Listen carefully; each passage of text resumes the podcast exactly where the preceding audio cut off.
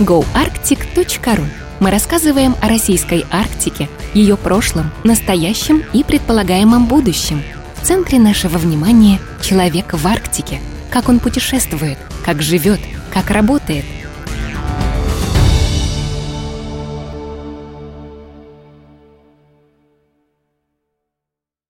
Золотая баба.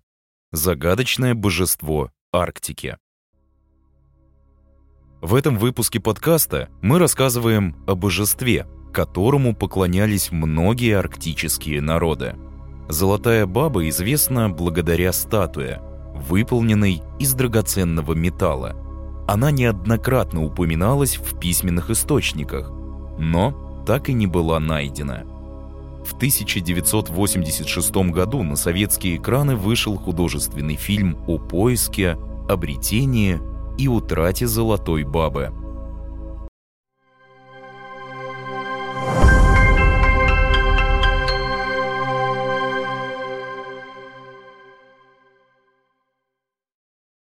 Письменные источники Первое упоминание о золотой бабе, вернее о специфическом идоле, которому поклонялись жители Биармии, так в древности называли территории в районе Северной Двины – мы находим в саге об Олафе Святом. В ней описаны события XI века, когда викинги на реке Вине, вероятно, на Северной Двине, проникли в святилище местных жителей и увидели деревянную статую в золотой короне с серебряной чашей, наполненной монетами, на коленях. Да, это еще не золотая баба, но уже статуя с драгоценными металлами – в XIV веке о поклонении народа Коми Золотой Бабе упоминала Софийская первая летопись, сообщая о смерти Стефана Пермского. Позднее, уже в XV веке, немец Ульрих фон Рихенталь сообщал в своей хронике о городе за Русью, жители которого поклоняются золотой старой бабе. В следующем веке о золотом идоле в образе старухи упоминали поляк Матвей Миховский, немец Сигзимунд Гербенштейн и многие другие. Причем «Золотая баба» в их произведениях оказывалась вблизи реки Аби. Возможно, речь идет о разных статуях, или по мере продвижения православных миссионеров язычники финно-угры уходили вместе со своими божествами все дальше на восток. Иностранцы описывают золотую бабу как статую старухи с ребенком на руках и еще одним ребенком рядом. Причем они считались ее сыном и внуком. Возможно, это была европейская попытка приписать северным народам стихийное христианство и связать золотую бабу с Богородицей. В 1675 году русский дипломат Николай Спафарий сообщил важные сведения о том, что около пермского города Березов есть остяцкие капища, на которых и находятся золотые бабы. Правда, представляют собой они деревянных идолов с серебряными и медными украшениями. Если исключить сведения иностранных христианских авторов, то получается, что золотая баба вовсе не золотая, а деревянная – но украшенная с помощью изделий из драгоценных металлов, да и ребенка у нее нет. Многие ученые пытались отождествить золотую бабу с какой-нибудь известной богиней. Некоторые предполагали, что она олицетворяла римскую Юнону или китайскую Гуань-инь. Но русский исследователь Николай Сергеевич Трубецкой убедительно отождествил ее с верховной богиней-матерью мансийской мифологии Калтась, которую также называли Сорни Эква, в переводе «золотая старуха».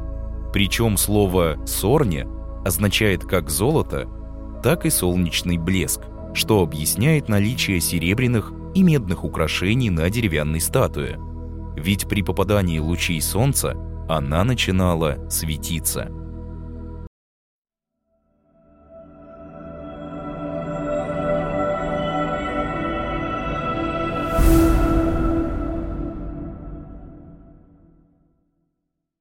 Золотая баба в кинематографе. В 1985 году уральский писатель Сергей Плеханов в альманахе «Приключения 85» опубликовал историческую повесть «Золотая баба». Книга стала популярной в одночасье и в следующем году была экранизирована Свердловской киностудией. Режиссером выступил Виктор Кобзев, для которого фильм стал полноценным дебютом.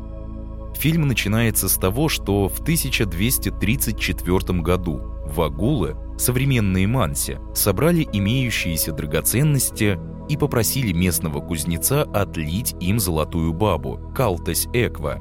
Затем повествование разом перескакивает на полтысячелетия вперед. Губернатор Коврин, образованный человек, почти европеец, так он себя называет, прознал о существовании золотой статуи. Тут же в его голове зародился коварный план по изъятию образа божества, для него просто золотого слитка, у вагулов. Для выполнения этой миссии он подрядил русского богатыря нового времени Ивана, взяв в услужение, фактически в заложники, его невесту Анну. Иван, по словам невзлюбившего его отца Анны, взбунтовал народ покинуть уральские заводы и податься в старообрядческие скиты или к вольным вагулам. Иван согласился украсть золотую бабу и обменять ее на невесту. После того, как побратим отца Ивана, старик Вагул, отказался указать дорогу к священному месту, главный герой чудесным образом наткнулся в тайге на Вагула Алпу, которого соплеменники привязали к муравейнику для медленной и мучительной казни. Иван спас Алпу, подобно тому, как Сухов спас Саида, и они стали побратимами. Удачным образом для Ивана вагульский шаман насильно удерживает невесту Алпы, Пилай, поэтому побратим соглашается помочь. Параллельно отец Анны договаривается с Ковриным о браке последнего с его дочерью. Теперь им не нужен живой Иван, и они послали по его следу матерого каторжника Жиляя – по пути герои, подобные Индиане Джонсу, преодолевали многочисленные ловушки, например, самострелы, волчьи ямы. Заметно, что Кобзев был знаком не только с советской классикой, кинофэнтези, истерн, белое солнце пустыня, но и с голливудской продукцией. Из фильма «Индиана Джонс и храм судьбы» были повзаимствованы ловушки на пути, но с таежной спецификой – и сама идея о том, что шаман скрыл статую богини, и теперь на народ вагулов обрушились несчастья. Впрочем, небольшой зазор между двумя фильмами в два года и проницаемый, но все еще железный занавес могли препятствовать знакомству Кобзева с шедевром Спилберга и Лукаса, а совпадения оказались абсолютно случайны. Когда два друга, русский и Вагул, наконец добрались до святилища в районе озера Водяной Царевны, русалки по-нашему, как разумно заметил Иван, им снова повезло, так как все готовились к медвежьему празднику. Вагулы убили хозяина тайги и теперь должны были с помощью шамана в рогатой короне убедить его дух, что это сделали не они, а кто-то другой – во время арктической мистерии в масках и шкурах с употреблением мухоморного настоя Иван, Алпа, Пилай и попутно спасенный Жиляй, который все-таки угодил в ловушку, проникли в тайное пещерное святилище шамана Вагулов. Там они похитили золотую бабу, похожую на буддийскую статую Гуань-инь, и поучаствовали в гонках на каноэ с людьми шамана, которые обнаружили пропажу богини. В этот момент вагулы определенно похожи на индейцев из фильмов с Гойко Митичем. Сходство еще больше усиливает образ губернатора Коврина, визуально похожего на британского колониального офицера. После того, как Жиляй обманул Коврина, последний убил его из мушкетона, но и сам утонул в водах быстрой горной реки. Туда же следом отправилась и Золотая Баба – Однако последние кадры дают надежду на возрождение благосостояния вагулов. Люди снова несут свои украшения Алпе, потомку великих мастеров, который вновь создаст «Золотую бабу». Когда фильм только появился на советских экранах, он был очень популярным. Да и сейчас этот приключенческий фильм смотрится очень неплохо. Вагулы играют индейцев. Русские с Урала ищут свободу и правду.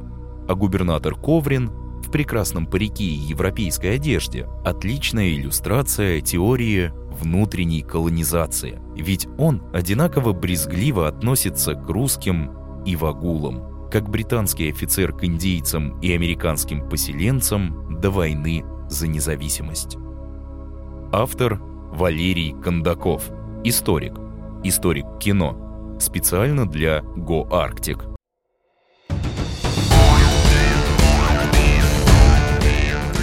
Слушайте наши выпуски и читайте новые статьи на goarctic.ru. Портал ведется проектным офисом развития Арктики.